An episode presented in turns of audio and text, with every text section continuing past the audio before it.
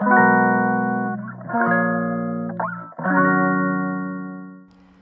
い、マールのラジオマールです、えー、今日は10月2日。え日曜日ですね。日曜日ですね。はいです。なんかチュンチュン鳥が鳴いてるんですけどなんかいい朝ですね。はい。7時半ですね。今ナウって感じなんですけど。いい天気だしね。なんか秋なんか秋って感じがしますね。いいいな。いいですね。いい気候ですね。ちょっと肌寒いかなぐらいの。うん。いやいいな。っていう感じですね。はい。まあまあそんな感じなんですけど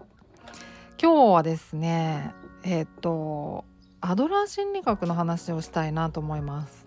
はい。これあのー、今ですねあの野田周作さんのえっ、とアドラー心理学を語る1性格は変えられるっていうやつを読み始めましてまだ全然序盤なんですけど序盤つってもまあそんなにねあの熱い本じゃないのでうんまあ4分の1は読んだかなっていうぐらいですね。昨日ちょっと美容院行ったんでその時にね結構読んでたんですけどこの本はですねあの精神科医の名越康文さんが、まあ、あのご自身、まあ、YouTube されてるんですけど私好きで結構見るんですよね。でその中でなんか質問に答えるコーナーがあってでなんかアドラー心理学をあの学びたいんだけどなんか最初に初学時におすすめの本なんかありますか？みたいな質問があった時にこの本をおすすめされてたんですよ。アドラー心理学を語るこれ1なんですけど4まであるぽいんですよね。うん、で私はまあまず1だけ買って読んでるんですけど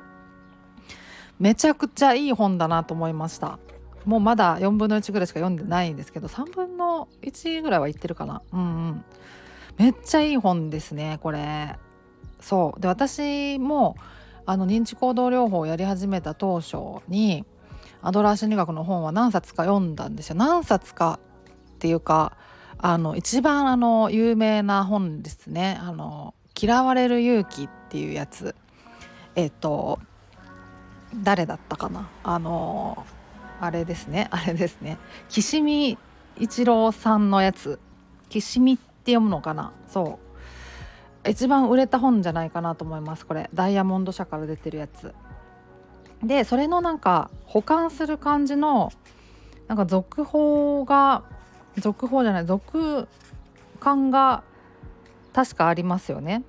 なんちゃらする勇気みたいなやつちょっと忘れちゃったんですけどそれも読みました。うん、でそれで私的にはすごいおおって思ったんですけど、まあ、それの前にあの選択理論の本を読んでたんですよね。そうリアリティセラピー現実療法っていうやつなんですけどそれはウィリアム・グラッサーさんっていうアメリカの精神科医の人が書いたやつでそれの方が結構私にとっては衝撃でまあその読んだ順序がそれが先だったんでアドラー心理学に関してはなんか選択理論をのを補完するみたいな感じのなんかたそういうポジションだったんですよね私的には。あの似たような感じの内容だからそうだから心理学的に言うとどういうなんか位置関係なのかはちょっとわからないんですけど、まあ、多分アドラー心理学の方が古いと思うんですよね。そうだからアドラー心理学から派生したのが認知行動療法みたいなのかもしれないしとにかくなんか同じ系統のなんか心理学な気がしました読んでて。そうでまあ私はすごいいいなと思ったんですけどただその「嫌われる勇気」って読まれたことありますかね。これちょっとちょっと内容あの結構衝撃的な内容内容ですよね。文体なんあのなんかあの対話形式になってるんですよね これ。そう。であのなんか青年とあと鉄人そのアドラー心理学の鉄人が2人がの対話劇みたいな感じになってて青年がすごい懐疑的なんですよそのアドラー心理学とかに。そんなのもうなんかもうそんなのみたいな感じなんですよ青年が。そうその青年に対しててその鉄人がこう、まあ、諭していくみたいな感じになっていくんですけどこの青年のキャラがですねなんかすごいキャラなんですよね。なんかすごいキャラなんですよなんか。でそれでこの本結構売れたって聞くけどこれを受け入れられた人がどれぐらいいるんだろうって考えるとえ結構えー、そんないないんじゃないかなって思うぐらい結構ねなんか青年のキャラがすごいなんかちょっとなんかあれなんですよね。なんかあれ友達になりたくないかもみたいなキャラクターなんですよ。なんかまあ個人的個人のあれですけどあくまでも。そう。だからなんかこの本えー、そんな売れたんだっていうぐらいなんか内容的にはなんか受け入れにくい内容なんじゃないかなと思ったんですよね。私はあのああの分かるって感じだったんですけどそれはでも先にあのあの選択理論の本読んでたからあの受け入れられただけでこれさこれから先に入ってたらもしかしたらなんかなんじゃこりゃって思ったかもしれないっていうぐらいなんか私的にはちょっと内容は的にうんって思ったのは思ったんですよね。そうでそれからするとですね一方このあの野田周作さんの性格は変えられるアドラー心理学を語る1はあのこれもねあの対話形式なんですよ。でこれはそのちょっとなんか嫌われる勇気に関してはちょっとフィクション入ってるんですけどこれに関しては実際にその野田さんとその質問者質問者が誰に誰なのかちょっと分かんないんですけどあのその2人の対話になっててあのただただ分かりやすく書かれているのでだから野田さんにいろいろ教えてもらうっていうような感じになってるんですよね。そうだからすごく分かりやすくてあのすごくいい本だなと思いました。うん、あのまだ途中なんですけどね。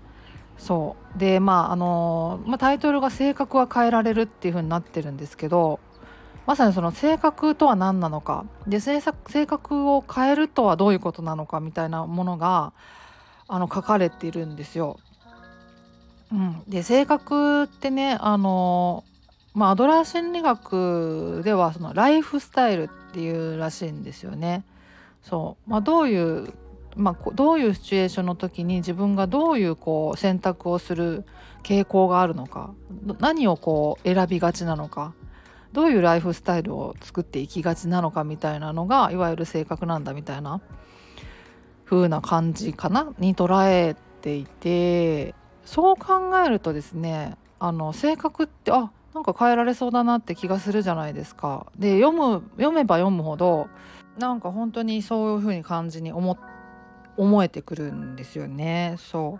うでこれはなんか序盤に書いてあるそのことなんですけどねそのあの性格って何ていうか基本的に変えたがらないものだと人間。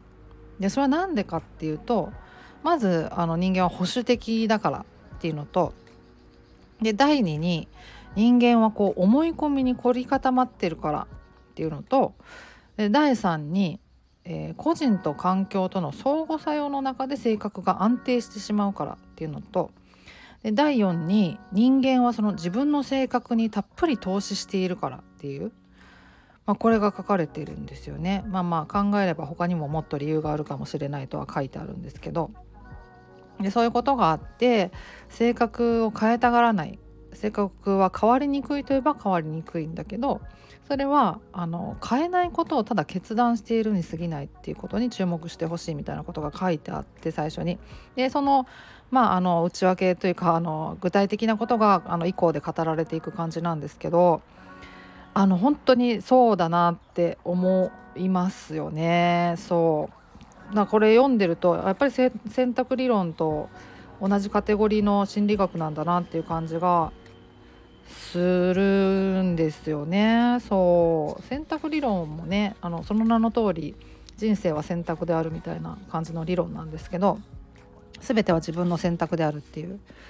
ことですよね。だからその辛い今辛いとか苦しいとかっていうまあ現実も含あの現状も含めて実は自分が選択しているんだっていうようなことであってでそれはそのまあ聞くタイミングによってはねそのすごく受け入れがたい理論だとは思うんですけどまあ、一方そのすごく受け入れられやすいタイミングもあると思うんですよねその理論が。私にとってはなんかそのパニック障害を患った時っていうのがちょうどそれを受け入れやすいあのタイミングだったんでしょうね。きっと刺さりまくったんですけどね。っていう感じなんですけど。そう。いやこれ本当におすすめです。このアンドラー心理学の本。野田修作さんのやつ。そう。あのね性格を変える鍵は考えを信じないで体験を信じることって書いてるんですよ。これ本当そうだなと思ってあの考えるっていうことってあの何て言うかなその新しい行動様式に反対することはあっても賛成することはまずないんだって書いてあるんですけど確かにそうなんですよ。考えれば考えるほど否定しますよね。自分のなんかネガティブな部分が浮き上がってくるというか。そう。考えれば考えるほどそうなっちゃうんですよね。そのだから自分の考えを信じるんじゃなくて体験を信じることがその性格性格を変える鍵なんだっていうのは本当にそうだなって思いました。もう。いやそれはつまり認知行動療法もそうなんですよね。あの思考ってねあのすごいネガティブになっちゃうじゃないですか。あの発作起こしちゃうかもとか発作起こしたら大変なことになっちゃうかもみたいな。予期不安ってそういう感じじゃないですか。でもそれを信じないで実際にこう行動を起こしてみてその結果を信じるっていう。でそう。それの積み重ねが認知行動療法なんだっていうことは本当にやっててつくづく思ったんですよ。あの心って後からついてくるなっていうのは本当にその当時実感したことでもあってだからこそその行動療法コツコツこうできることからややってみるやっていくっていうのが続けるっていうのが何て言うかあの心とか思考を変えるために必要なんだっていうのがなんかすごく分かったんですよ当時。でそのここに書いてあるね考えを信じないで体験を信じるっていうのを書いてあるのを見て確かにと思ったんですよ。そうそうだからなんかまあそういうそのまあ理論がね心理学のまあずっと今後も書いてあるんだと思うんですけどまだその3分の1ぐらいしか読んでないんであれなんですけどそうだからいやいい本だなってすっごい思ったっていうね感じなんですよ。そうそのね考えるということの目的をご存知ですかって書いてあってそれはただ一つ自分を変えないためって書いてあるんですよ。我々は今の自分を変えないためにどうすればいいのかを考えるのであって変えるためにどうすればいいかを考えるのではないんだっていう考えることの目的って変わらないことを考えるためにどうすればいいのかっていうことなんだって書いてあっていや言われてみれば確かにそうだわとか思うしいや本当にこれすごくいい本だなってすごいですけど思いました。うん。そうそう。あとね気づきってよくよく聞くじゃないですか。気づきがあるとか。でもなんか気づきって何て言うかな。気づいたところでそこのその後その後変わるかどうかっていうのはまた別の問題で気づいただけで終わるっていうことも往々にしてあると。そうじゃなくて何て言うか気づいたことを見届け続けないといけないんだっていうことも書いてあって確かにみたいな そうだから本当に確かにっていう本なんですよ。でまあこれから私も読み進めますけどあのでまあ4冊あるみたいなんで1から4あるって書いてあるからそうだからでもうんあの多分4まで読むと思います。うん、なんかねサブタイトルは2がグループと瞑想で3が劣等感と人間関係で4が勇気づけの方法って書いてあるんでまあどんどんどんどん何て言うかあの興味深い内容になっていきそうだなと思うので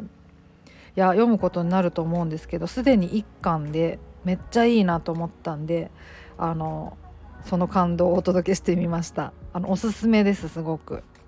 あのなんか変わりたいなってやっぱ思うじゃないですか。で私も本当それがきっかけだったんですよ。あのパニック障害になってで、まあ、ストレスが原因だなって思った時に、まあ、ストレスをま取り除くっていうのはま大前提にしても